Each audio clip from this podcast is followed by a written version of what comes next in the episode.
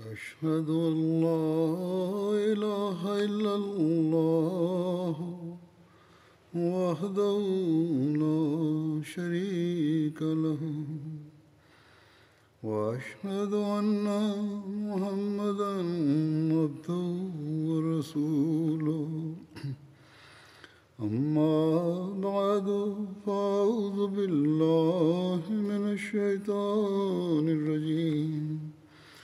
بسم الله الرحمن الرحيم.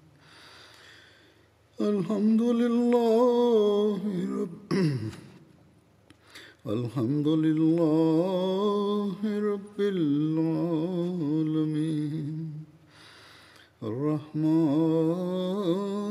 الرحيم.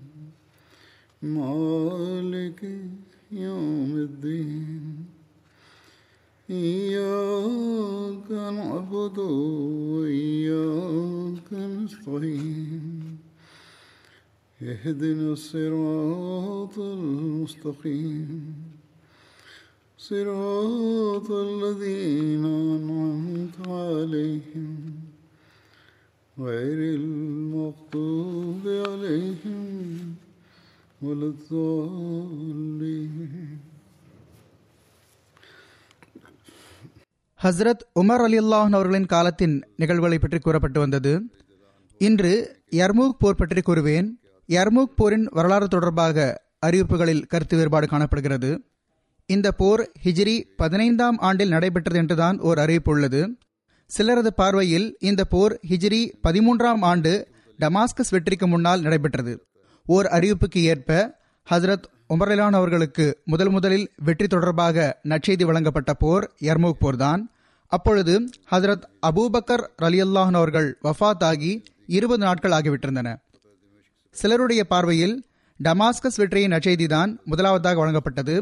ஆனால் எவ்வாறு இருப்பினும் டமாஸ்கஸ் வெற்றி பற்றிய நற்செய்தி குறித்த விஷயம் அதாவது அது முதலாவதாக வழங்கப்பட்டது என்பது அதிகம் சரியாக தெரிகிறது.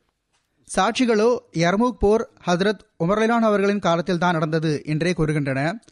தோல்வியடைந்து தோல்வியடைந்து டமாஸ்கஸ் மற்றும் ஹிம்ஸ் ஆகிய பகுதிகளிலிருந்து வெளியேறிய ரோமானியர்கள் அந்தாக்கியா என்னும் இடத்தை அடைந்தார்கள். அந்தாக்கியா என்பது சிரியாவின் எல்லைப்புற நகரமாகும் அரபு மக்கள் சிரியா முழுவதையும் அழித்துவிட்டார்கள் என்று ஹெர்குலிடம் முறையிடப்பட்டது. ஹெர்குல் அவர்களிலிருந்தே சில சாதுரியமான மற்றும் கண்ணியமான மக்களை மீண்டும் அவைக்கு அழைத்து அரபு மக்கள் ஆற்றலிலும் படையிலும் படைப்பொருட்களிலும் உங்களை விட குறைவானவர்களாக இருக்கின்றார்கள். பிறகு ஏன் உங்களால் அவர்களை எதிர்க்க முடியாது?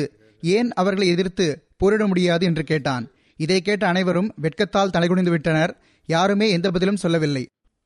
ஆனால் ஓர் அனுபவமிக்க முதியவர் அரபு மக்களின் நல்லொழுக்கம் நமது நல்லொழுக்கத்தை விட சிறந்தது. அவர்கள் இரவில் இறைவணக்கம் செய்கின்றார்கள் பகலில் நோன்பு நோட்கின்றார்கள். யார் மீதும் அநீதி இழைப்பதில்லை. தங்களுக்குள் ஒருவர் மற்றவரோடு சரிசமமாக பழகுகிறார்கள். ஆனால் நமது நிலை எப்படி இருக்கிறது என்றால் நாம் மது அருந்துகிறோம் தீய நடத்தைகளில் ஈடுபடுகின்றோம் வாக்குறுதிகளை பேணுவதில்லை. மற்றவர்கள் மீது அநீதி இழைக்கின்றோம். ஆக இதன் தாக்கம் காரணமாக அவர்களின் பண்புகளிலோ உத்வேகமும் மன உறுதியும் காணப்படுகிறது. ஆனால் நமது பணியோ துணிச்சலும் மன உறுதியும் அற்றதாக இருக்கிறது என்று கூறினார். உண்மையில் பேரரசன் சீசர் சிரியாவிலிருந்து புறப்படுவதற்கு உறுதியான எண்ணம் கொண்டு விட்டிருந்தான் ஆனால் எல்லா நகரங்களிலிருந்தும் மாவட்டங்களிலிருந்தும் கூட்டம் கூட்டமாக முறையிடும் கிறித்தவ மக்கள் வந்து கொண்டிருந்தனர். சீசருக்கு மிகவும் ரோஷம் வந்தது.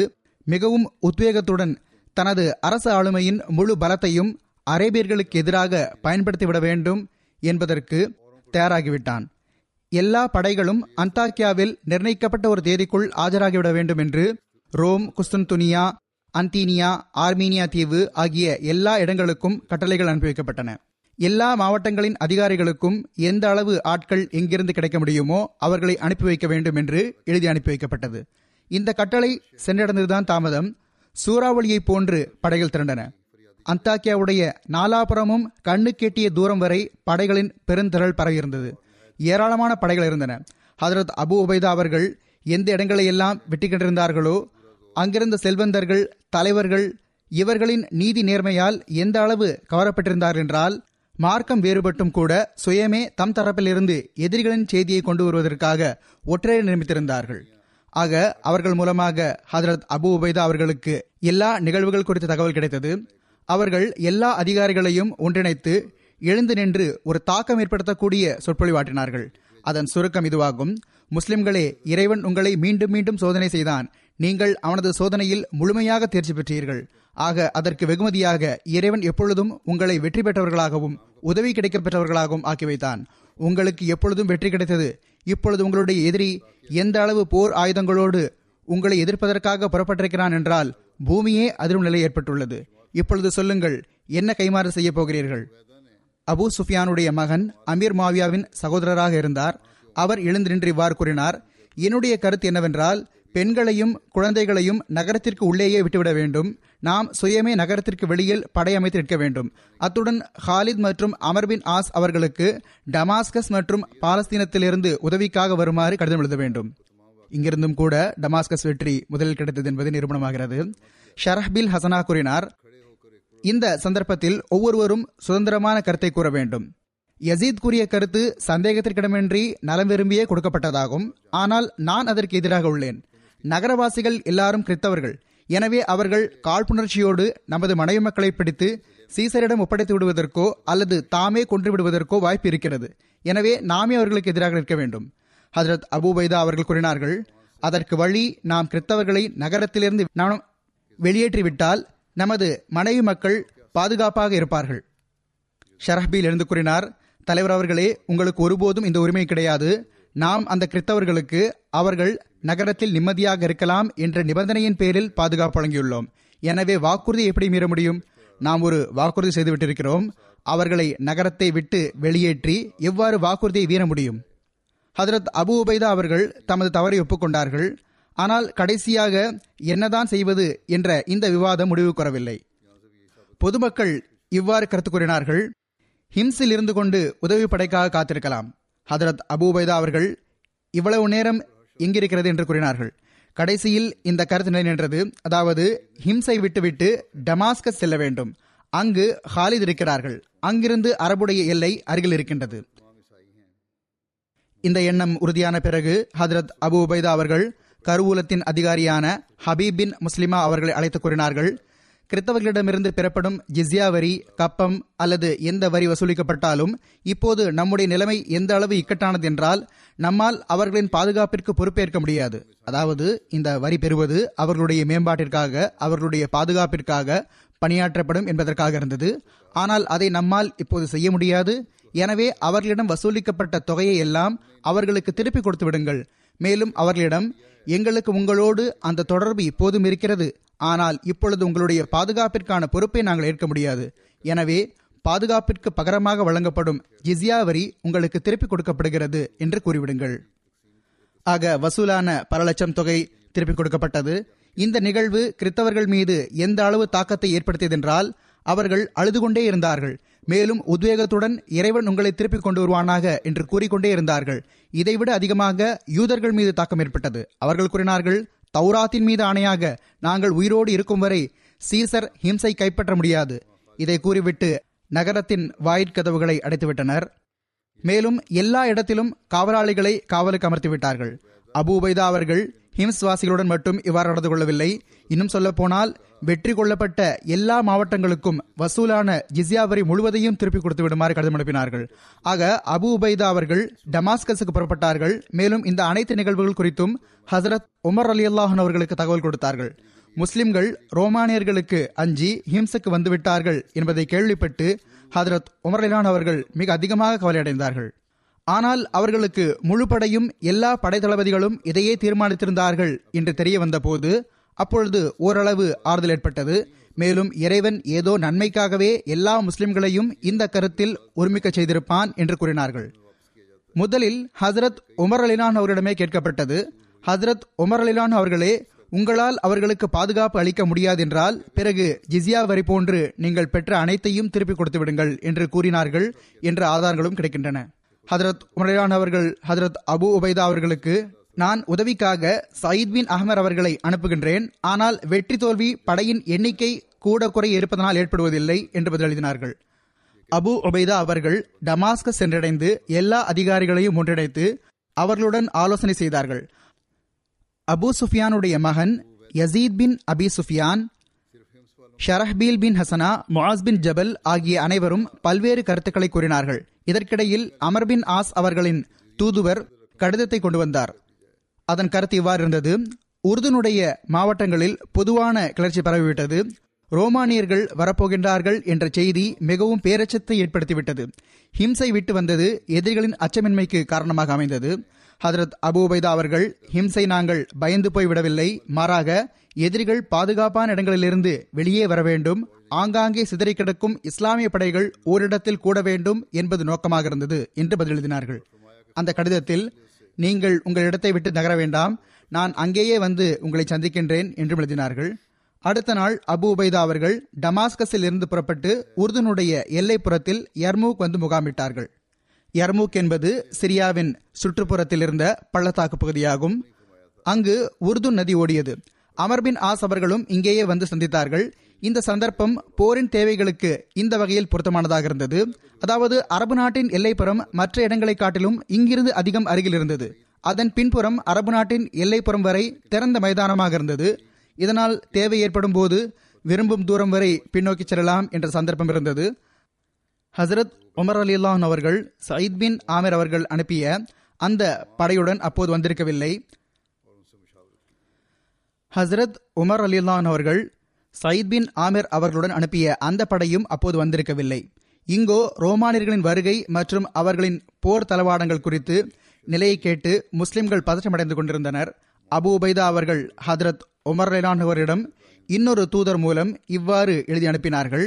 அதில் ரோமானியர்கள் எல்லா புறத்திலிருந்தும் திரண்டு வருகிறார்கள். மேலும் உத்வேகத்தின் நிலை என்னவென்றால் படை எந்த இடத்தை கடந்து செல்கிறதோ அந்த இடத்தில் உள்ள ஒருபோதும் தனிமை வாழ்வை விட்டு வெளியே அடியெடுத்து வைத்திராத துறவிகளும் கூட வெளியே வந்து வெளியே வந்து படையோடு இணைந்து கொண்டிருக்கின்றார்கள். இந்த கடிதம் சென்றடைந்ததும் ஹதரத் உமர்லிரான் அவர்கள் முஹாஜிர்களையும் அன்சாரையும் ஒன்று திரட்டி கடிதத்தை வாசித்து காட்டினார்கள். அனைத்து சஹாபா பெருமக்களும் தம்மையும் அறியாமல் அழ ஆரம்பித்து விட்டார்கள். அவர்கள் உணர்ச்சி மிகுதியோடு இவ்வாறு கூறினார்கள் அமீருல் முமினின் அவர்களே இறைவனுக்காக எங்களுக்கு அனுமதி தாருங்கள். நாங்கள் எங்கள் சகோதரர்களுக்காக அர்ப்பணமாகின்றோம். இறைவன் நாடாதிருக்கட்டுமாக இறைவன் நாடாதிருக்கட்டுமாக அவர்களுக்கு சிறிது இழப்பு ஏற்பட்டாலும் பிறகு நாம் வாழ்வது வீணாகும். முஹாஜர்கள் மற்றும் அன்சாருடைய மனவெழுச்சி அதிகரித்துக் கொண்டே இருந்தது. எதுவரை என்றால் அப்துல் ரஹ்மான் பின் ஆஃப் அவர்கள் அமீருல் முமினின் அவர்களே தாங்களே படைத்தளபதியாக எங்களை உடன் அழைத்துக் கொண்டு செல்லுங்கள் என்று கூறினார்கள். மற்ற சஹாபா இந்த கருத்தோடு வேறுபாடு கொண்டார்கள். இன்னும் உதவிப்படைகள் அனுப்பி வைக்கப்பட வேண்டும் என்று ஆலோசிக்கப்பட்டது. ஹசரத் உமர் அலிலான் அவர்கள் தூதுவரிடம் எதிரிகள் எங்கு வரை வந்திருக்கிறார்கள் என்று விசாரித்தார்கள். அவர் கூறினார் எர்மூக்கிலிருந்து மூன்று நான்கு பயண தொலைவுதான் எஞ்சியிருக்கிறது. ஹதரத் உமர் அவர்கள் மிகவும் கவலையடைந்து கூறினார்கள் அந்தோ இப்பொழுது என்ன செய்ய முடியும்? இவ்வளவு குறுகிய நேரத்தில் எவ்வாறு உதவி சென்று சேர முடியும்?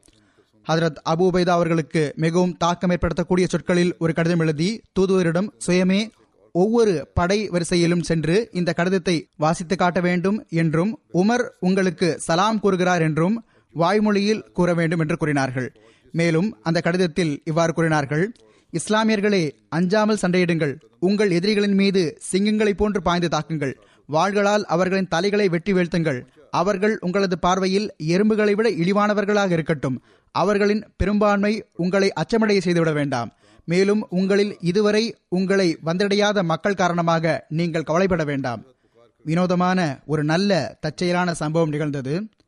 எந்த நாளில் தூதுவர் அபு உபைதா அவர்களிடம் வந்தாரோ அதே நாள் சயித் பின் ஆமிர் அவர்களும் ஆயிரம் பேருடன் அந்த இடத்தை அடைந்தார்கள். முஸ்லிம்களுக்கு மிகவும் பலம் கிடைத்தது. அவர்கள் மிகவும் உறுதிப்பாட்டுடன் போருக்கான ஆயத்தங்களை மேற்கொள்ள ஆரம்பித்தார்கள். உயர்தரமான சஹாபியான முவாஸ் பின் ஜபல் அவர்களை படையின் வலப்புற பிரிவில் நியமித்தார்கள். கப்பாஸ் பின் அசீம் அவர்களை படையின் இடப்புற பிரிவுக்கும் காசிம் பின் அத்பா அவர்களை சிப்பாய் படைக்கு தலைவராகவும் நியமித்தார்கள். தமது தோழமை படையை நான்கு பங்குகளாக பிரித்தார்கள். ஒன்றை தம்முடன் வைத்துக் கொண்டார்கள். மற்ற படைகளுக்கு கயஸ் பின் ஹொபைரா மயசரா பின் மசரூக் அமர் பின் துஃபைல் ஆகியோரை நியமித்தார்கள். இந்த மூன்று வீரர்களும் முழு அரபு நாட்டிலிருந்தும் தேர்ந்தெடுக்கப்பட்டவர்களாக இருந்தார்கள். அதாவது மாவீரர்கள் எனப்பட்டார்கள். இதன் காரணமாகவே அரபு நாட்டு குதிரை வீரர்கள் என அழைக்கப்பட்டனர். ரோமானியர்களும் மிகுதியான போர் தளவாடங்களுடன் புறப்பட்டார்கள்.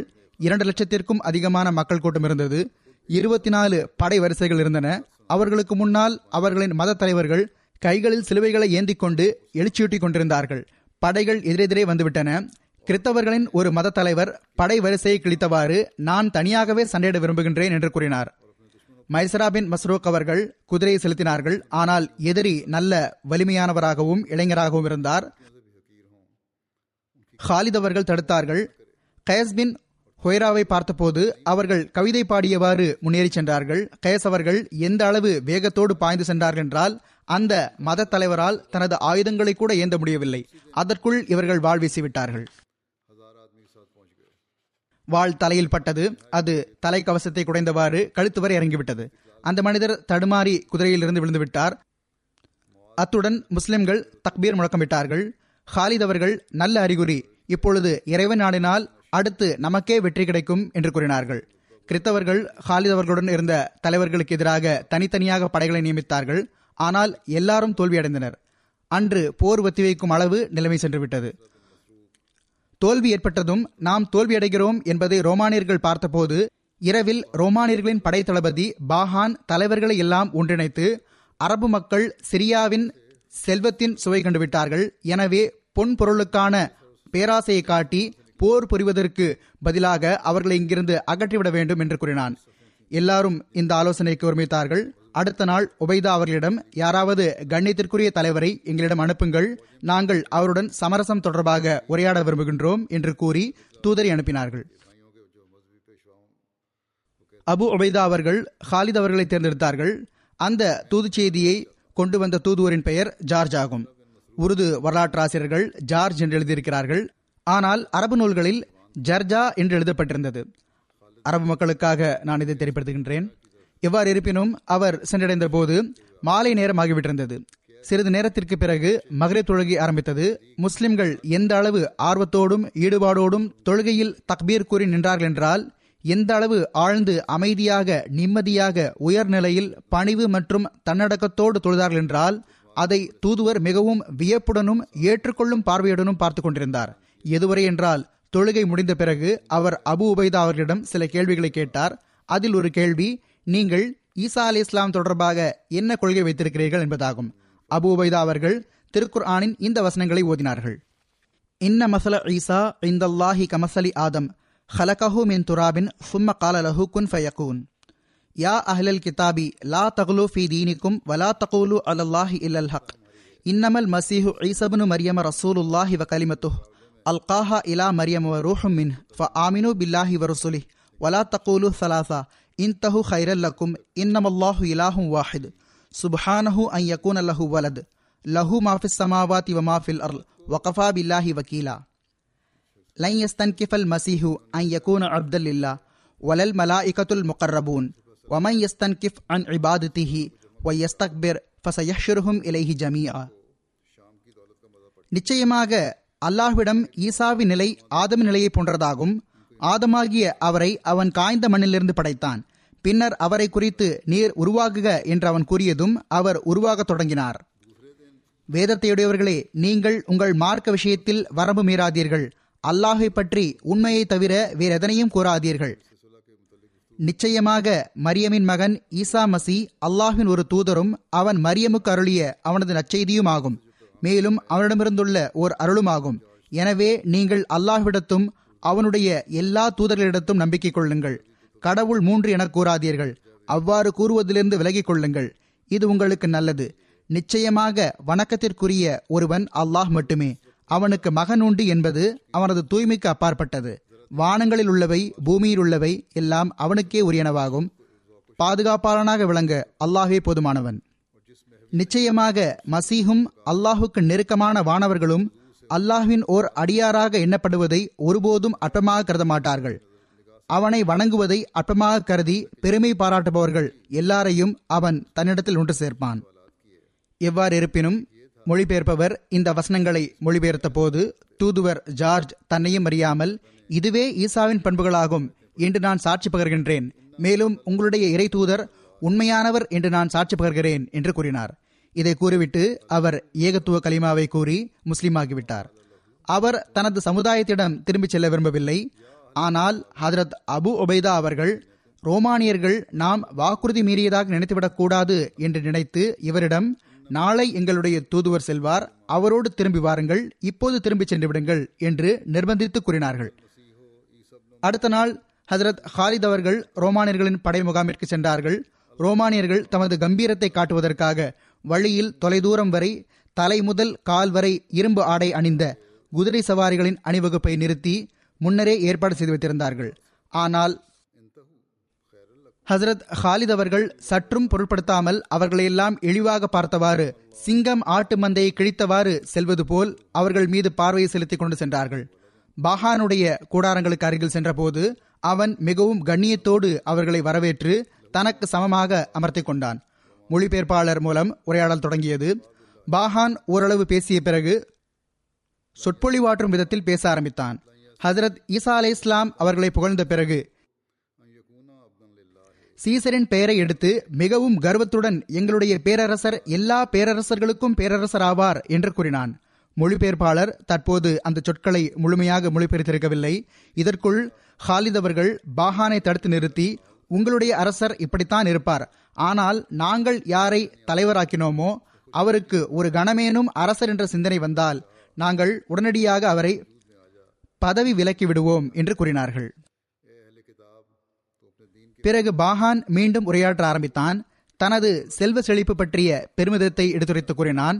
உங்களுடைய சமுதாயத்தைச் சேர்ந்த மக்கள் அரேபியர்கள் எங்கள் நாட்டில் வந்து குடியேறினார்கள். நாங்கள் எப்போதும் அவர்களோடு நட்புறவோடு நடந்திருக்கிறோம். நாங்கள் அளித்த அந்த பாதுகாப்பிற்கு முழு அரபு நாடும் நன்றியுடையதாக இருக்கும் என்று நாங்கள் நினைத்திருந்தோம். ஆனால் எதிர்பார்ப்புக்கு மாற்றமாக நீங்கள் எங்கள் நாட்டின் மீது படையெடுத்துள்ளீர்கள். மேலும் எங்களை எங்கள் நாட்டை விட்டு வெளியேற்ற விரும்புகின்றீர்கள். பல சமுதாயங்கள் பலமுறை இதுபோன்ற எண்ணம் கொண்டார்கள். ஆனால் ஒருபோதும் வெற்றியடையவில்லை என்பது உங்களுக்கு தெரியாது. இப்பொழுது முழு உலகிலும் உங்களை விட அதிகம் அறிவீன சமுதாயம் எதுவுமே இல்லை. உங்களைப் போன்ற காட்டுமிராண்டிகள் போதுமான போர் தளவாடங்கள் இல்லாத மக்கள் யாருமே இல்லை. நீங்கள் எங்கள் மீது படையெடுப்பதற்கு உங்களுக்கு துணிச்சல் ஏற்பட்டுவிட்டது. ஆனால் நாங்கள் இதையும் மன்னித்து விடுகின்றோம். இன்னும் சொல்வதென்றால் நீங்கள் இங்கே இருந்து சென்றுவிட்டால் பரிசாக படைத்தளபதிக்கு பத்தாயிரம் தீனாரும் அதிகாரிகளுக்கு ஆயிரம் ஆயிரம் தீனாரும் சாதாரண போர் வீரர்களுக்கு நூறு தீனாரும் கொடுக்கப்படும் என்று கூறினான். ஆனால் ஒரு பெரும் படையையே முஸ்லிம்களை அழிப்பதற்காக அவர்கள்தான் முஸ்லிம்களுக்கு எதிராக ஒன்று திரட்டியிருந்தார்கள். ஆனால் போரை வெல்வது எளிமை இல்லை என்று பார்த்தபோது பிறகு இந்த நிபந்தனைகளை விதித்தார்கள். எவ்வாறு இருப்பினும் பாஹான் தனது உரையை முடித்த பிறகு ஹசரத் ஹாலித் அவர்கள் எழுந்து அல்லாஹை புகழ்ந்து அவனுடைய தூய்மை எடுத்துரைத்த பிறகு கூறினார்கள் சந்தேகத்திற்கிடமின்றி நீங்கள் செல்வந்தர்கள்தான் அரசாட்சி கொண்டிருக்கின்றீர்கள். நீங்கள் உங்கள் அண்டை அயலார்களுடன் எவ்வாறு நடந்து கொண்டீர்களோ அதுவும் எங்களுக்கு தெரியும். ஆனால் இது உங்களுடைய பேருதவியாக இருக்கவில்லை.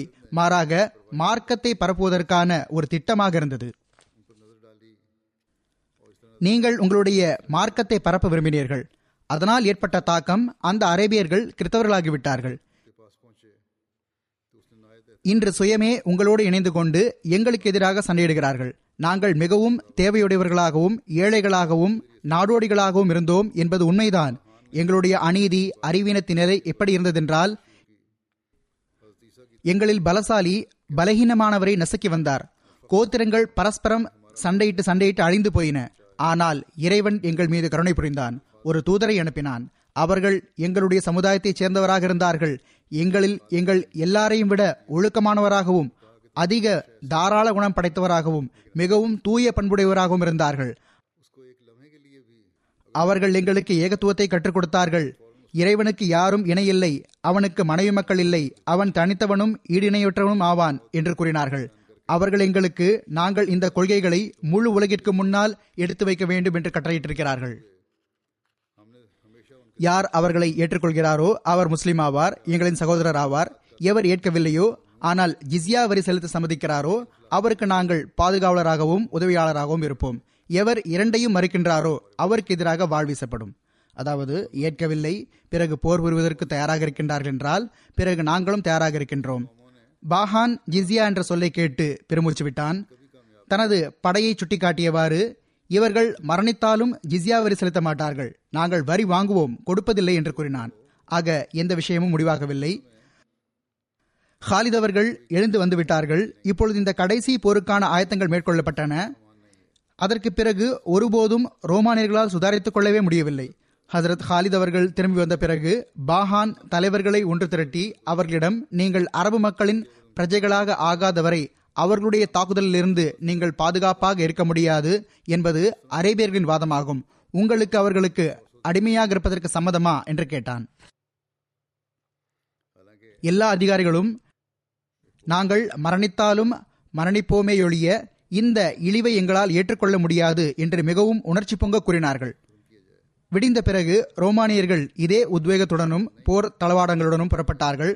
அதை பார்த்து முஸ்லிம்களுக்கும் வியப்பு ஏற்பட்டது. ஹாலித் அவர்கள் இதை பார்த்துவிட்டு அரபு நாட்டின் பொதுவான வழக்கத்திற்கு மாற்றமாக படை அணிவகுத்தார்கள். ஹதரத் ஹாலித் அவர்கள் ரோமானியர்கள் மிகுதியான உத்வேகத்துடனும் போர் தளவாடங்களுடனும் புறப்படுவதைக் கண்டு அரபு நாட்டில் போர் புரிவதற்கு பொதுவாக வழக்கத்தில் இருந்த அந்த நடைமுறைக்கு மாற்றமாக அதற்கு நேரெதிரில் ஒரு புதிய வழிமுறையில் முன்னாள் படைகளை நிறுத்தினார்கள். முப்பது முப்பத்தைந்தாயிரம் பேரை கொண்டிருந்த அந்த போர் படையை முப்பத்தி ஆறு பிரிவுகளாக பிரித்தார்கள். முன்பின் மிகவும் அழகான முறையில் இவ்வாறு வரிசையமைத்தார்கள் படையின் மையப்பகுதியை அபு ஒபைதா அவர்களிடம் ஒப்படைத்தார்கள். படையின் வலப்புற பகுதியில் அமர்பின் ஆஸ் அவர்களையும் ஷரஹ்பீல் அவர்களையும் நியமித்தார்கள். படையின் இடப்புற பிரிவு யசீத் பின் அபி சுஃபியானிடம் புடைக்கப்பட்டது. இவர்கள் போக வீரத்திலும் போர் திறமைகளிலும் பெயர் போன மக்களை எல்லா வரிசையிலும் தனித்தனி தலைவராக நியமித்தார்கள். மக்கள் மத்தியில் சொற்பொழிவாற்றி தமது பேச்சுத் திறமையால் மக்களிடத்தில் தாக்கத்தை ஏற்படுத்தக்கூடிய இத்தகைய சொற்பொழிவாளர்களை உணர்ச்சிமிகு சொற்பொழிவாற்றி படைக்கு எழுச்சியூட்ட வேண்டும் என்பதற்காக நியமிக்கப்பட்டது. அவர்களில் ஒருவராகவே அபு சுஃபியானும் இருந்தார். அவர் படைகளுக்கு முன்னால் இந்த சொற்களை கூறிக்கொண்டே இருந்தார். அல்லாஹ் அல்லாஹ் நீங்கள் அரபின் பாதுகாவலர்கள் இஸ்லாத்தின் உதவியாளர்கள் ஆவீர்கள் அந்த மக்கள் ரோமாபுரியின் பாதுகாவலர்கள் இணை வைத்தலுக்கு உதவியாளர்கள் ஆவார்கள் அல்லாஹ்வே இந்த நாட்கள் நீ காட்டும் நாட்களில் செலவாகும். அல்லாஹ்வே உனது அடியார்களுக்கு உனது உதவியை இறக்குவாயாக. அமர்பினாஸ் ஆஸ் அவர்கள் இவ்வாறு கூறிக்கொண்டிருந்தார்கள். மக்களே உங்களது பார்வையை தாழ்த்தி வையுங்கள். முழங்காலிட்டு அமர்ந்து கொள்ளுங்கள். உங்கள் ஈட்டிகளை ஏந்திக் கொள்ளுங்கள் உங்களிடத்தில் உங்கள் வரிசையில் உறுதியாக நில்லுங்கள். உங்களுடைய எதிரி உங்கள் மீது தாக்குதல் தொடுக்கும் போது நீங்கள் அவர்களுக்கு அவர்கள் ஈட்டியின் கூரான நுனி வரை வரும் அளவு அவகாசம் கொடுத்துவிட்டு அவர்கள் ஈட்டி முனைக்கு அருகில் வந்ததும் அவர்கள் மீது சிங்கத்தை போன்று பாய்ந்து கொள்ளுங்கள். உண்மை மீது மகிழ்ச்சி அடையக்கூடிய அதற்கு நற்கூலி வழங்கக்கூடிய பொய் மீது கோபமடையக்கூடிய அதற்கான தண்டனை அளிக்கக்கூடிய மற்றும் பேருதவிக்கு வெகுமதி அளிக்கக்கூடிய அந்த இறைவன் மீது ஆணையாக நிச்சயமாக எனக்கு முஸ்லிம்கள் ஊர்களுக்கு பிறகு ஊர்களை மாளிகைகளுக்கு பிறகு மாளிகைகளை வெற்றி கண்டவாறு இந்த நாட்டை வெற்றி கொள்வார்கள் என்ற செய்தி கிடைத்துள்ளது.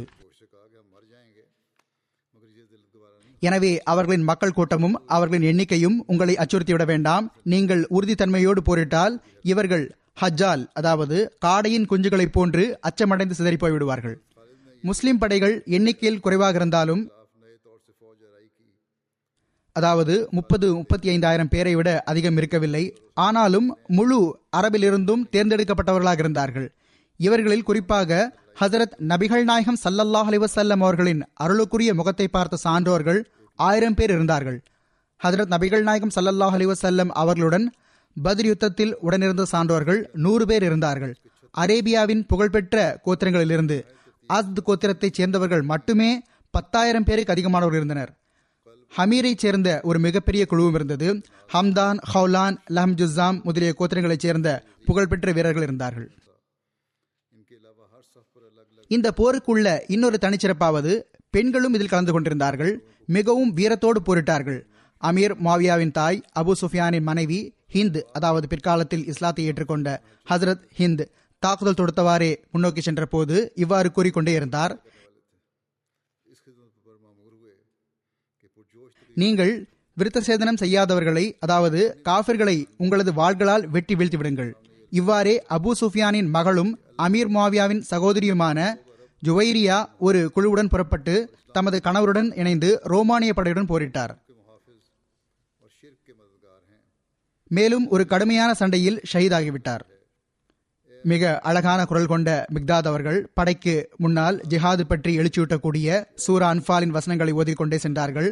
மறுபுறம் ரோமானியர்களுடைய உத்வேகத்தின் நிலை எப்படி இருந்ததென்றால் முப்பதாயிரம் பேர் விலகி போகும் சிந்தனையே வரக்கூடாது என்பதற்காக கால்களில் சங்கிலிகளை கட்டிக்கொண்டார்கள். தமது கால்களையும் ஒருவர் மற்றவரோடு இணைத்து கட்டிக்கொண்டார்கள். ரோமானியர்கள் தரப்பிலிருந்து போர் ஆரம்பிக்கப்பட்டது. இரண்டு லட்சம் பேரை கொண்ட பெரும் படைத்திரள் ஒன்றாக முன்னேறியது. ஆயிரக்கணக்கான பாதிரியார்கள் கையில் சிலுவை ஏந்தி கொண்டு முன்னோக்கி சென்றார்கள். ஈசா வாழ்க என்று கூறிக்கொண்டே சென்றார்கள். இந்த போர் தளவாடங்களை பார்த்து ஒரு நபருடைய நாவிலிருந்து அவரை அறியாமல் அல்லாஹ் அக்பர் எந்த அளவு எல்லையற்ற படையாக இருக்கிறது? என்ற சொற்கள் வந்துவிட்டன. ஹதரத் ஹாலித் அவர்கள் உணர்ச்சி பெருக்கில் அமைதியாக இரு இறைவன் மீது ஆணையாக எனது குதிரையின் பாதங்கள் உறுதியாக இருந்தால் கிறித்தவர்கள் இதே அளவு படையை இன்னும் அதிகரித்துக் கொள்ளட்டும் என்று கூறியிருப்பேன் என கூறினார்கள். ஆக கிறிஸ்தவர்கள் மிகவும் ஆரவாரத்துடன் தாக்கினார்கள். ஈட்டி மலைகளை பொழிய வைத்தவாறு முன்னோக்கி வந்தார்கள். முஸ்லிம்கள் நீண்ட நேரம் உறுதியாக நின்றார்கள். ஆனால் தாக்குதல் எவ்வளவு வலிமையாக இருந்தது என்றால் முஸ்லிம்களின் வலப்புற பிரிவு துண்டித்து படையை விட்டு தனியாக சென்றுவிட்டது. மேலும் மிகவும் வரிசை மாறி பின்னால் சென்றது. தோற்று ஓடியவர்கள் விலகி விலகி பெண்களின் கூடாரங்கள் வரை வந்துவிட்டார்கள். பெண்களுக்கு முஸ்லிம்களின் இந்த நிலையை பார்த்து கடும் கோபம் வந்துவிட்டது. அவர்கள் கூடாரத்தின் கம்புகளை பிடுங்கி தோல்வியடைந்தவர்களே இங்கு வந்தால் கம்புகளால் உங்கள் தலைகளை உடைத்து விடுவோம் என்று கூறினார்கள். அபு சுஃபியானின் மனைவி ஹிந்து கையில் தடி எடுத்துக்கொண்டு முன்னோக்கி சென்றார். மற்ற பெண்களும் அவருக்கு பின்னாலேயே முன்னேறி சென்றார்கள். ஹிந்து அபு சுஃபியானை ஓடக்கண்டு அவருடைய குதிரையின் முகத்தில் ஆணியால் அடித்தவாறு எங்கு செல்கின்றீர்? திரும்ப வாருங்கள். போர்க்களத்துக்கு செல்லுங்கள் என்று கூறினார். இவ்வாறே மற்றொரு அறிவிப்புக்கு ஏற்ப ஹிந்து கம்பை எடுத்துக்கொண்டு அபு சுஃபியான் பக்கம் விரைந்தார். மேலும் இவ்வாறு கூறினார். இறைவன் மீது ஆணையாக நீங்கள் உண்மையான மார்க்கத்தை எதிர்ப்பதிலும் இறைவனின் உண்மையான தூதரை பொய்ப்பிப்பதிலும் மிகவும் கடுமையாக இருந்தீர்கள். இன்று போர்க்களத்தில் உண்மையான மார்க்கத்தை தலைநிமர வைப்பதற்கு இறை தூதர் சல்லல்லாஹ் அலைஹி அவர்களின் தன்னிறைவை பெறுவதற்கு உமது இன்னுயிரை அர்ப்பணிப்பதற்கும் இறைவனுக்கு முன்னால் வெற்றி வாகையை சூடியவராக ஆவதற்கும் ஒரு வாய்ப்பு இருக்கிறது. அபு சுஃபியானுக்கு கடுமையாக ரோஷம் வந்தது. அவர் திரும்பி கையில் வாளை ஏந்தி கொண்டு எதிரியின் மிக பெரும் படைக்குள் நுழைந்து விட்டார். மற்றும் ஒரு வீர முஸ்லிம் பெண்மணி ஹவுலா என்பவர் இந்த கவிதை வரிகளை கூறி மக்களுக்கு தன்மானம் ஊட்டி வந்தார். யா ஹாரிபன் அன் நிஸ்பத்தின் தகையாத்தின் அன் கலீலின் மா தரா சபியாத்தின் வலா ஹசியாத்தின் வலா ரொதியாத்தின். இரையச்சமுடைய பெண்களைக் கண்டு அஞ்சி ஓடுபவர்களே விரைவாக நீங்கள் அவர்களை கைதிகளாக பார்ப்பீர்கள். அவர்கள் உயர்ந்த அந்தஸ்தையுடையவர்களாக இருக்க மாட்டார்கள் அவர்கள் பிடித்தமானவர்களாகவும் இருக்க மாட்டார்கள். இந்த நிலையை பார்த்து படையின் வலப்புற பிரிவின் ஒரு பகுதியின் தளபதியாக இருந்த மாஸ் பின் ஜபல் அவர்கள் குதிரையிலிருந்து குதித்து நான் நடந்தே சண்டையிடுவேன். ஆனால் யாராவது ஒருவர் இந்த குதிரையின் உரிமை நிறைவேற்ற முடியும் என்றால் இதோ குதிரை இருக்கிறது என்று கூறினார்கள். அவர்களின் மகன் ஆம் நான் இந்த உரிமை நிறைவேற்றுவேன்.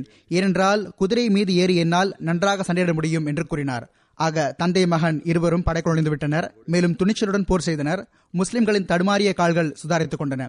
அத்துடன் ஜபீதா கோத்திரத்தின் தலைவர் ஹஜ்ஜாஜ் ஐநூறு பேரை அழைத்துக் கொண்டு முன்னேறினார்கள். அவர்கள் முஸ்லிம்களை பின்தொடர்ந்து கொண்டிருந்த கிறிஸ்தவர்களை தடுத்து நிறுத்திவிட்டார்கள். அஸ்து கோத்திரம் தாக்குதலின் ஆரம்பத்திலிருந்தே போரின் வலப்புற பிரிவில் உறுதியாக நின்றது கிறித்தவர்கள் முழு போராற்றலையும் அவர்கள் மீது செலுத்தினார்கள். ஆனால் அவர்கள் மலையை போன்று உறுதியாக நின்றார்கள். போர் எந்த அளவு பயங்கரமாக இருந்ததென்றால் படையின் எல்லா புறமும் தலை கை தோள்கள் ஆகியவை வெட்டுப்பட்டு வெட்டுப்பட்டு விழுந்தன. ஆனால் அவர்களின் உறுதியான பாதங்கள் சறுக்கவில்லை. கோத்திரத்தின் தலைவராக இருந்த அமர்பின் துஃபைல் அவர்கள் வாழ் வீசிக்கொண்டே அஸ் கோத்திரத்தினரே பாருங்கள் உங்கள் காரணமாக முஸ்லிம்கள் மீது இழுக்கு ஏற்படக்கூடாது என்று முழங்கிக் கொண்டே சென்றார்கள். அவர்களது கைகளால் ஒன்பது பெரிய பெரிய வீரர்கள் கொல்லப்பட்டனர். கடைசியில் அவர்களும் ஷஹீதாகிவிட்டார்கள் ஹசரத் ஹாலித் அவர்கள் படையை பின்னால் நிறுத்தி வைத்திருந்தார்கள். அவர்கள் திடீரென்று படையை கிழித்துக் கொண்டு முன்னால் சென்றார்கள். எவ்வளவு வேகமாக தாக்கினார்கள் என்றால் ரோமானியர்களின் வரிசைகளை புரட்டி போட்டு விட்டார்கள். அபு ஜஹலின் மகனான எக்ரமா அவர்கள் குதிரையை முன்னால் செலுத்தி கூறினார்கள். கிறித்தவர்களே நான் ஒரு காலத்தில் நிராகரிப்பு நிலையில் சுயமே ஹதரத் நபிகள் நாயகம் சல்லல்லாஹ் அலிவசல்லம் அவர்களோடு போரிட்டிருக்கிறேன். இன்று உங்களுக்கு எதிரில் எனது பாதங்கள் பின்வாங்க முடியுமா? இதை கூறிவிட்டு படையை பார்த்து யார் மரணிப்பதற்கு என்னிடம் பைய செய்ய தயாராக இருக்கிறீர்கள்? என்று கேட்டார்கள். ஜரார் பின் அஸ்த் உட்பட நாற்பது பேர் மரணிப்பதற்கு ஆயத்தமாக இருப்பதாக பயம் செய்தார்கள். மேலும் எந்த அளவு உறுதித்தன்மையோடு சண்டையிட்டார்கள் என்றால் கிட்டத்தட்ட எல்லாருமே வெட்டுப்பட்டு விழுந்துவிட்டனர். எக்ரமா அவர்களின் உடல் கொல்லப்பட்டவரின் கோயிலில் கிடைத்தது. ஓரளவு மூச்சிருந்தது ஹாலித் அவர்கள் இக்ரமா அவர்களின் தலையை தமது மடி மீது வைத்துக்கொண்டு அவர்களின் கழுத்தில் தண்ணீரை தெளித்துவிட்டு இறைவன் மீது ஆணையாக நாம் ஷஹீதாகி மரணிக்க மாட்டோம் என்ற உமரனான் அவர்களின் சிந்தனை தவறாக இருந்தது என்று கூறினார்கள். ஆக இக்ரமாவும் அவருடன் இருந்தவர்களும் தாமே மரணித்து விட்டார்கள். ஆனால் ரோமானியர்களின் ஆயிரக்கணக்கான மக்களை அழித்து விட்டார்கள். ஹாலித் அவர்களின் தாக்குதல்கள் இன்னும் அதிகம் அவர்களின் ஆற்றலை நொறுக்கிவிட்டது. எதுவரை என்றால் கடைசியில் அவர்கள் பின்வாங்க வேண்டியிருந்தது. ஹாலித் அவர்கள் அந்த மக்களை தோற்கடித்தவாறு படைத்தளபதி தரஞ்சார் வரை சென்று விட்டார்கள். தரஞ்சாரும் ரோமானிய அதிகாரிகளும் இந்த கண்கள் வெற்றி சுழலை காண முடியவில்லை என்றால் தோல்வியையும் காணக்கூடாது என்று கண்களில் கைக்குட்டையை கட்டிக்கொண்டார்கள். இந்த பக்கம் போரின் வலப்புற பிரிவில் கொலைக்களம் சூடுபிடித்திருந்த அதே நேரத்தில் ரோமானியர்களின் வலப்புற பிரிவின் தலைவனாக இருந்த இப்னு கனாத்தீர் முஸ்லிம்களின் இடப்புற படையின் மீது தாக்குதல் தொடுத்துவிட்டான். துர்பாக்கியமான முறையில் அந்த பகுதியில் லஹம் மக்சான் கோத்திரத்தின் மக்கள் இருந்தார்கள். அவர்கள் சிரியாவின் சுற்று வட்டாரத்தில் வசிக்கக்கூடியவர்கள். அவர்கள் நீண்ட காலமாக ரோமாபுரிக்கு வரி செலுத்துபவர்களாக இருந்தார்கள். ரோமானியர்கள் மீதான அச்சம் அவர்கள் உள்ளத்தில் இருந்தது. அதன் தாக்கத்தினால் தாக்குதலின் ஆரம்பத்திலேயே அவர்கள் தடுமாறிவிட்டார்கள். அவர்கள் முஸ்லிம்களான பிறகும் கூட அந்த பழைய அச்சம் தொடர்ந்து கொண்டிருந்தது. அதனால் அச்சமடைந்து தடுமாறியே போனார்கள். ஆனால் இவ்வாறு இருப்பினும் அதிகாரிகள் துணிச்சலை வெளிப்படுத்தினார்கள். அதிகாரிகள் கோழைத்தனத்தை வெளிப்படுத்தியிருந்தால் போர் முடிவடைந்திருக்கும். ரோமானியர்கள் தப்பியோடியவர்களை பின்தொடர்ந்தவாறு கூடாரங்களை அடைந்துவிட்டார்கள். இந்த நிலையை பார்த்து பெண்கள் பொறுக்க முடியாமல் வெளிவந்தார்கள். அவர்களுடைய மன உறுதி கிறித்தவர்களை முன்னேறுவதிலிருந்து தடுத்துவிட்டது. படை சிதறிப்போனது. ஆனாலும் அதிகாரிகளில் Kabas bin Ashim Saeed bin Zayd Yazid bin Abi Sufyan Amr bin As Shurahbil bin Hasana ஆகியோர் வீரத்தை வெளிப்படுத்திக் கொண்டிருந்தார்கள். கப்பாஸ் அவர்களின் கைகளிலிருந்து வாள்களும் ஈட்டிகளும் உடைந்து விழுந்துவிட்டன. ஆனால் அவர்கள் புருவத்தை சுழிக்கவில்லை. ஈட்டி உடைந்து விழும்போது அவர்கள் மக்களே போர்க்களத்தில் இருந்து விலகினால் மரணித்தே விலகுவேன் என்று இறைவிடம் உடன்படிக்கை செய்தவருக்கு ஆயுதம் கொடுப்பவர் யாரேனும் உண்டோ? என்று கேட்பார்கள். உடனடியாக மக்கள் வாள் அல்லது ஈட்டியை கொண்டு வந்து அவரின் கையில் கொடுத்து விடுவார்கள். பிறகு அவர்கள் சிங்கத்தை போன்று துரிதமாக எதிரிகள் மீது பாய்ந்து விடுவார்கள்.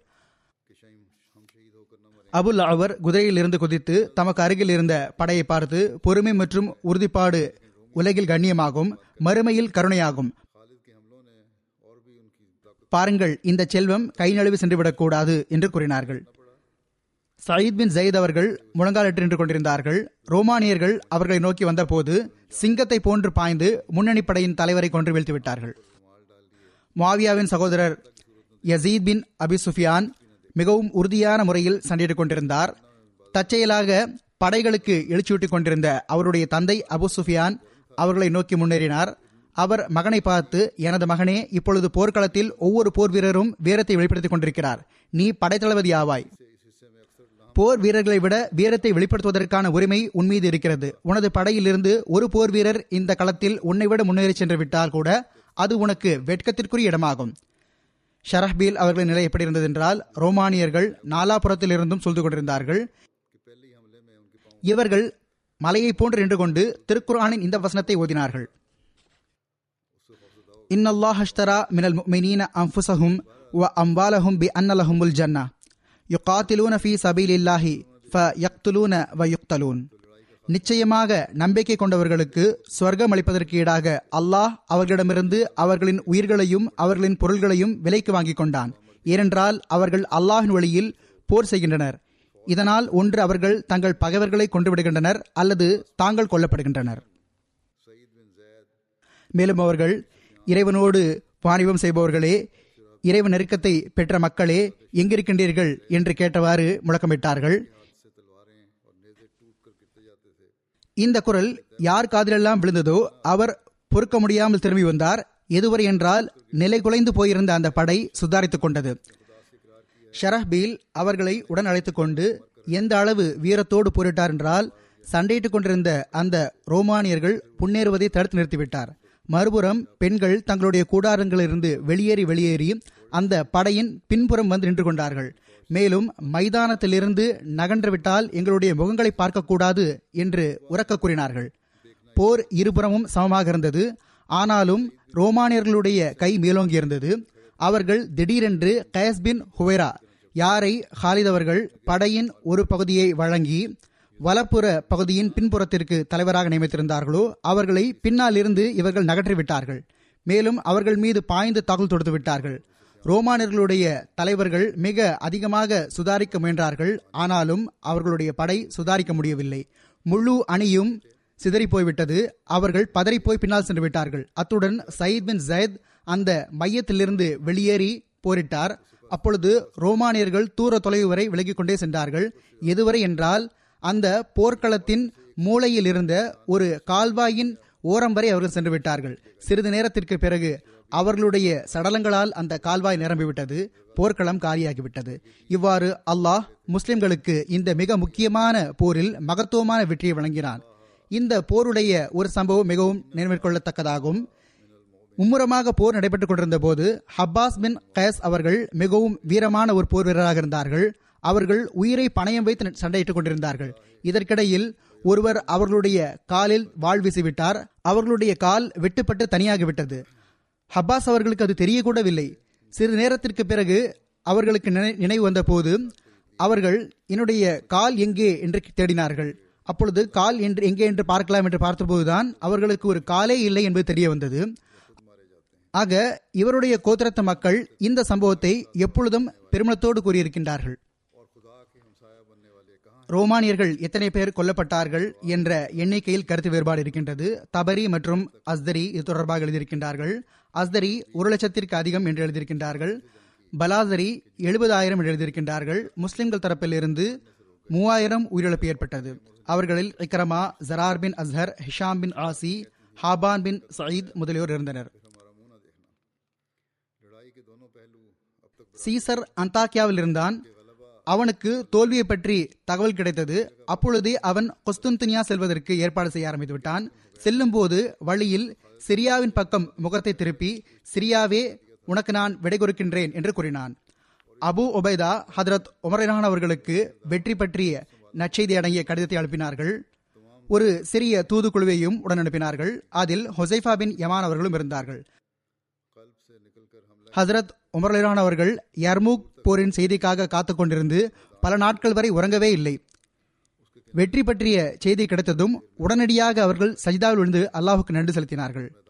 யர்மூக் செல்வதற்காக ஹிம்ஸிலிருந்து இஸ்லாமிய படை தற்காலிகமாக செல்ல நேரிட்டது. இதனால் அந்த மக்களிடமிருந்து பெறப்பட்ட அந்த வரித்தொகை தொகை அவர்களுக்கு திருப்பிக் கொடுக்கப்பட்டது. இதை பற்றி குறிப்பிட்டவாறு ஹதரத் முஸ்லிமோத் ரலிலான் அவர்கள் கூறுகின்றார்கள். சஹாபா ரோமாபுரி அரசுடன் போரிட்ட போது அவர்கள் முன்னேறி சென்றவாறு கிறித்தவர்களுடைய மார்க்கஸ்தலமான ஜெருசலத்தை கைப்பற்றிவிட்டார்கள். அதையும் விட இன்னும் முன்னால் செல்ல ஆரம்பித்து விட்டார்கள். அப்பொழுது கிறித்தவர்கள் அவர்களுடைய மார்க்கஸ்தலம் முஸ்லிம்களுடைய கையில் சென்று விட்டதே என்பதை பார்த்த பிறகு அவர்களை அங்கிருந்து வெளியேற்றுவதற்காக கடைசி போராட்டத்தை செய்ய எண்ணினார்கள். நாலாபுறத்திலிருந்தும் மார்க்க போருக்கான அறிவிப்பு செய்யப்பட்டது. மேலும் கிறிஸ்தவர்களிடம் ஓர் உத்வேகம் ஏற்படுத்தப்பட்டது. மிக பெரும் படைகள் ஒன்று திரண்டுவிட்டன. இஸ்லாமிய படைகள் மீது தாக்குதல் தொடுக்கப்பட்டது. அவர்களுடைய இந்த கடுமையான தாக்குதலை பார்த்து அவர்களுக்கு எதிராக குறைவாக இருந்த முஸ்லிம்கள் தற்காலிகமாக பின்வாங்க தீர்மானித்தார்கள். இஸ்லாமிய படைத்தளபதி ஹதரத் உமர் அலி அல்லாஹு அவர்களுக்கு எதிரிகள் இந்த அளவு அதிக எண்ணிக்கையில் இருக்கின்றார்கள். நம்முடைய எண்ணிக்கையோ குறைவாக இருக்கின்றது. இதற்கு எதிராக சண்டையிடுவது நம்முடைய படையை அழிப்பதற்கு சமமாக இருக்கும். எனவே தாங்கள் அனுமதி அளித்தால் போர் வரிசையை சீர்படுத்துவதற்கும் போர்க்களத்தை விட்டு இஸ்லாமிய படை பின்னோக்கி செல்ல வேண்டும் என்று கடிதம் எழுதினார்கள். ஆக இவ்வாறு எல்லாரையும் ஒரு இடத்தில் ஒன்று திரட்ட பிறகு போர் செய்ய வாய்ப்பிருந்தது. அத்துடன் நாங்கள் வெற்றி கண்டிருக்கக்கூடிய அந்த பகுதிகளிலிருந்து மக்களிடம் வசூலித்த அந்த வரி தொகையை தாங்கள் அந்த பகுதிகளை விடுவதற்கு அனுமதி அளிக்கக்கூடிய சூழ்நிலையில் அந்த வரிகள் தொடர்பாக என்ன கட்டளை இருக்கிறது என்றும் கேட்டு எழுதினார்கள். ஹதரத் உமர்லான் அவர்கள் இவ்வாறு பதில் போர்க்களத்தை விடுவது மற்றும் இஸ்லாமிய ஆற்றலை ஒன்றிணைப்பதற்காக பின்வாங்குவது இஸ்லாமிய போதலைக்கு எதிரான விஷயம் அல்ல. ஆனால் இதை நினைவில் கொள்ளுங்கள். அந்த பகுதி மக்களிடமிருந்து இஸ்லாமிய படை அவர்களை பாதுகாக்கும் என்ற நிபந்தனையின் பேரில் வரி வசூலிக்கப்பட்டது. இஸ்லாமிய படை பின்வாங்கும் பொழுது அதனுடைய பொருள் என்னவென்றால் அவர்களுக்கான பாதுகாப்பை நாம் செய்ய முடியாது என்பதாகும். எனவே அவர்களிடமிருந்து வசூலிக்கப்பட்ட அந்த வரி அவர்களுக்கு திருப்பிக் கொடுப்பது அவசியமாகும் என்று கூறினார்கள். ஹதரத் உமரன் அவர்களுடைய இந்த கட்டளை சென்றடைந்த போது இஸ்லாமிய படைத்தளபதி அந்த பகுதிகளின் பொறுப்பாளர்கள் வாணிபர்கள் மற்றும் மற்ற மக்களை அழைத்து அழைத்து அவர்களிடமிருந்து வசூல் செய்யப்பட்ட அந்த தொகைகளை திருப்பிக் கொடுத்தார். மேலும் அவர்களிடம் உங்களிடம் இந்த தொகையை இஸ்லாமிய படை தங்களுக்கு பாதுகாப்பளிக்கும் என்ற பெயரில் வசூலிக்கப்பட்டது. ஆனால் இப்பொழுது நாங்கள் எதிரிகளுக்கு எதிராக எங்களையே பலவீனமானவர்களாக பார்க்கும் பொழுது சிறிது நேரத்திற்கு தற்காலிகமாக பின்னோக்கி செல்கின்றோம். இதன் காரணமாக உங்களை எங்களால் பாதுகாக்க முடியாது. எனவே இந்த ஜிஸ்யா தொகையை எங்களிடம் வைப்பது பொருத்தமாகாது என்று கூறினார்கள். இது எப்படிப்பட்ட முன்மாதிரியாக இருந்தது என்று சொன்னால் உலக வரலாற்றில் வேறு எவரும் எந்த அரசரும் இதை காட்டவில்லை. அரசர்கள் ஒரு பகுதியை விட்டு விலகும் பொழுது அவர்கள் வசூலித்த அந்த வரியை திருப்பி கொடுப்பதற்கு பதிலாக அந்த பகுதிகளில் இன்னும் அதிகமாக சூறையாடுகின்றார்கள். அவர்கள் இப்பொழுது இந்த பகுதிகளோ மற்றவர்களுடைய கையில் செல்ல போகின்றன. எனவே நாம் எவ்வளவு பலன் பெற முடியுமோ பலன் பெறலாம் என்று நினைக்கின்றார்கள். ஆக அவர்கள் இப்பொழுது நாம் இங்கே இருக்கப் போவதில்லை. எனவே அவப்பேரை பற்றியும் கவலை இல்லை என்று நினைக்கின்றார்கள். ஆனால் யாராவது உயர் வகையான ஒழுங்கமைக்கப்பட்ட அரசர்களாக இருந்தால் அவர்கள் அதிகபட்சம் இதைத்தான் செய்கின்றார்கள். அதாவது மௌனமாக படைகளை பின்வாங்கிக் கொள்கின்றார்கள். அதிகம் சூறையாடுவதில்லை.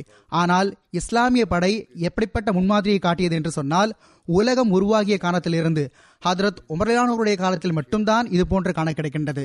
மாறாக அந்தோ பரிதாபம் பிற்காலத்திலும் கூட நாம் இணைத்துக்கொண்டால் இது போன்ற ஒரு உதாரணம் உலகத்தில் காண முடியவில்லை. வெற்றி பெற்ற ஓர் அரசர் அந்த பகுதியை விட்டுவிட்டதாகவோ அந்த மக்களிடமிருந்து வசூலித்த தொகையை திருப்பி கொடுத்து விட்டதாகவோ நாம் பார்க்க முடியாது. இந்த விஷயத்திற்கு கிறிஸ்தவர்கள் மீது எந்த அளவு தாக்கம் ஏற்பட்டது என்றால் அவர்களுடைய மதத்தைச் சேர்ந்த படைகள்தான் முன்னால் வந்து தாக்குதல் தொடுத்து வருகின்றன. அவர்களுடைய சமுதாயத்தைச் சேர்ந்த படை தளபதிகள் அதிகாரிகள் தான் அதில் இருக்கின்றார்கள். மேலும் அவர்களுடைய உற்றார் உறவினர்கள் தான் அதில் போர் வீரர்களாக இருக்கின்றார்கள் என்பது தெரிந்திருந்தும் கூட மேலும் அந்த போர் கிறிஸ்தவர்களுக்கு ஒரு மார்க்க போராக ஆக்கப்பட்டிருக்கிறது என்று தெரிந்திருந்தும் கூட மேலும் அவர்களுடைய மார்க்க மையம் அவர்களுடைய கையை விட்டு முஸ்லிம்களுடைய கையில் சென்றுவிட்டது. இப்பொழுது அதை அவர்கள் பெறுவதற்கான கனவு கண்டு கொண்டிருக்கின்றார்கள் என்ற நிலை இருந்தும் கூட கிறித்தவ ஆண்கள் பெண்கள் எல்லோரும் வீட்டிலிருந்து வெளியே வந்து அழுது கொண்டிருந்தார்கள். மேலும் இந்த முஸ்லிம்கள் திரும்பி வந்துவிட வேண்டும் என்று பிரார்த்தனை செய்து கொண்டிருந்தார்கள். ஹதரத் முஸ்லீமோத் ரலான் அவர்களுக்கு வரலாற்றில் மிக ஆழமான அறிவு இருந்தது. அவர்களும் கூட ஹதரத் உமர்லான் அவர்களிடம் கேட்டுதான் முஸ்லிம்கள் திரும்பி வந்தனர். மேலும் இந்த வசூலிக்கப்பட்ட வரி தொகைகள் திருப்பிக் கொடுக்கப்பட்டன என்று கருதினார்கள். ஹதரத் முஸ்லீமோத் ரலிலான் அவர்கள் ஹதரத் இக்ரமா தொடர்பாக எழுதுகின்றார்கள். ஹதரத் உமர்லிலான் அவருடைய காலத்தில் யர்மூக் போரில் ஹதரத் நபிகள் நாயகம் சல்லல்லாஹ் அலிவசல்லம் அவர்களுடைய சஹாபா பெருமக்களின் உயிர்கள் ஆபத்தில் இருந்தபோது முஸ்லிம்கள் பெருமளவில் கொல்லப்பட்டுக் கொண்டிருந்த போது இஸ்லாமிய தலைமை தளபதி ஹதரத் அபு ஒபைதா பின் ஜர்ராஹ் அவர்கள் இவ்வாறு கூறினார்கள் எத்தகைய சில வீரமான மக்கள் எனக்கு முன்வர வேண்டும் என்று நான் விரும்புகிறேன் என்று சொன்னால் அவர்கள் எண்ணிக்கையில் குறைவானவர்களாக இருந்தாலும் சரி உயிரை பணயம் வைத்து ரோமானியர்கள் மீது அச்சத்தை ஏற்படுத்தக்கூடியவர்களாக இருக்க வேண்டும். ஹதரத் இக்ரமா முன்வந்தார்கள். அவர்கள் ஹதரத் அபு ஒபைதா அவர்களிடம் இவ்வாறு கேட்டுக்கொண்டார்கள் என்னை எனது விருப்பத்திற்கு ஏற்ப சில மக்களை தேர்ந்தெடுக்க விடுங்கள். அந்த மக்களை உடன் அழைத்துக் கொண்டு நான் எதிரிப்படையின் மைய பகுதிக்கு சென்று தாக்குதல் தொடுப்பேன். மேலும் அவர்களுடைய பெரும் படைத்தலைவரை கொள்வதற்கு முயற்சி செய்வேன். அப்பொழுது ரோமானர்களுடைய படையின் பெருந்தலைவர் மிக அதிபயங்கரமாக சண்டையிட்டுக் கொண்டிருந்தார். ஏனென்றால் அரசர் அவரிடம் அவர் முஸ்லிம்களுக்கு எதிராக வெற்றி பெற்றுவிட்டால் தமது மகளை அவருக்கு திருமணம் முடித்து தருவதாகவும் தமது பாதி அரசாங்கத்தை அவரிடம் ஒப்படைத்து விடுவதாகவும் வாக்குறுதி அளித்திருந்தார். எனவே அவர் பேராசையின் காரணமாக மிகவும் உத்வேகத்தில் இருந்தார். தன்னுடைய சொந்த மற்றும் அரசு படைகளை களத்தில் இறக்கியிருந்தார். மேலும் அவர் அந்த போர் வீரர்களுக்கு மிக அதிகமான தொகைகளை வழங்குவதாக வாக்குறுதியும் அளித்திருந்தார். ஆகவே ரோமானிய போர் வீரர்கள் உயிரை பணையம் வைத்து சண்டையிட்டுக் கொண்டிருந்தார்கள். ரோமானிய படை முஸ்லிம்கள் மீது தாக்குதல் தொடுத்த போது அந்த படைத்தலைவர் அந்த படையின் மையத்தில் நின்று கொண்டிருந்தார். ஹதரத் இக்ரமா அவர்கள் நானூறு பேரை அழைத்துக் கொண்டு அந்த படையின் மைய பகுதியின் மீது தாக்குதல் தொடுத்தார்கள். அவர்கள் உடனிருந்த மக்களில் ஒருவர் அந்த படைத்தலைவர் மீது தாக்குதல் தொடுத்து அவரை கீழே விளைவித்து விட்டார். ஆக எதிராக ஒரு லட்சம் பேர் கொண்ட படை இருந்தது. இவர்கள் வெறும் நானூறு முஸ்லிம்கள் தான் இருந்தார்கள். எனவே எதிர்த்து போரிடுவது எளிமையாக இருக்கவில்லை. அந்த படை பெருந்தலைவரை அவர்கள் கொன்றுவிட்டார்கள் அவர் மரணித்ததன் காரணமாக அந்த படை சிதறி போய்விட்டது. எதிரிகள் அந்த மக்கள் மீது பாய்ந்து விட்டார்கள். ஓரிரு மக்களை தவிர மற்ற அனைவரும் ஷஹீதாகிவிட்டார்கள். அவர்களில் பன்னிரண்டு பேர் காயமுற்றிருந்தார்கள். முஸ்லிம் படைகளுக்கு வெற்றி கிடைத்த போது இந்த மக்களை தேடிக்கொண்டு செல்ல ஆரம்பித்தார்கள். இந்த பன்னிரண்டு காயமடைந்தவர்களில் ஹதரத் இக்ரமா அவர்களும் இருந்தார்கள். ஒரு முஸ்லிம் போர் வீரர் அவர்களிடம் வந்து அவர்களுடைய நிலைமை மிகவும் மோசமாக இருப்பதை கண்டபோது அவர் இக்ரமா என்னிடம் தண்ணீர் பை இருக்கின்றது. நீங்கள் சற்று தண்ணீர் அறிந்து கொள்ளுங்கள் என்று கூறினார். அப்பொழுது இவர்கள் முகத்தை வேறு பக்கம் திருப்பி அருகில் ஹதரத் அப்பாஸ் அவர்களுடைய மகன் ஃபசில் இருப்பதை பார்த்தார்கள். அவர்களும் மிக அதிகமாக காயமடைந்திருந்தார்கள்.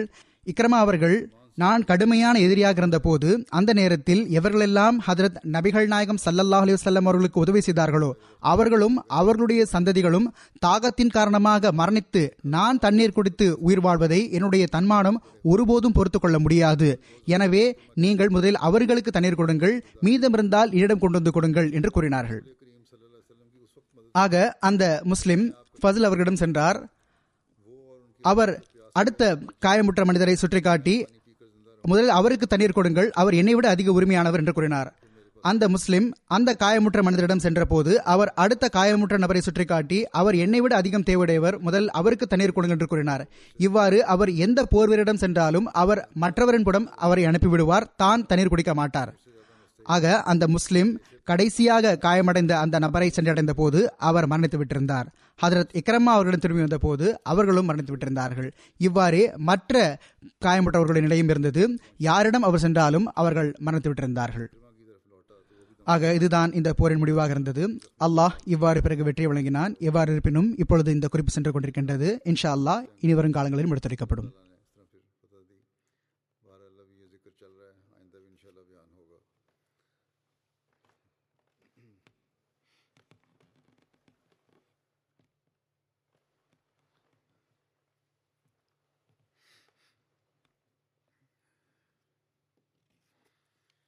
الحمد لله الحمد لله نحمده ونستعينه ونستغفره ونؤمن به ونتوكل عليه ونعوذ بالله من شرور أنفسنا ومن سيئات أعمالنا من يهده الله فلا مضل له ومن يضلل فلا هادي له. ونشهد أن لا إله إلا الله ونشهد أن محمدا عبده ورسوله. عباد الله رحمكم الله. إن الله يأمر بالعدل واللسان وإيتاء ذي القربى وينهى عن الفحشاء والمنكر والبغي يعظكم لعلكم تذكرون اذكروا الله يذكركم وادعوه يستجب لكم ولذكر الله أكبر.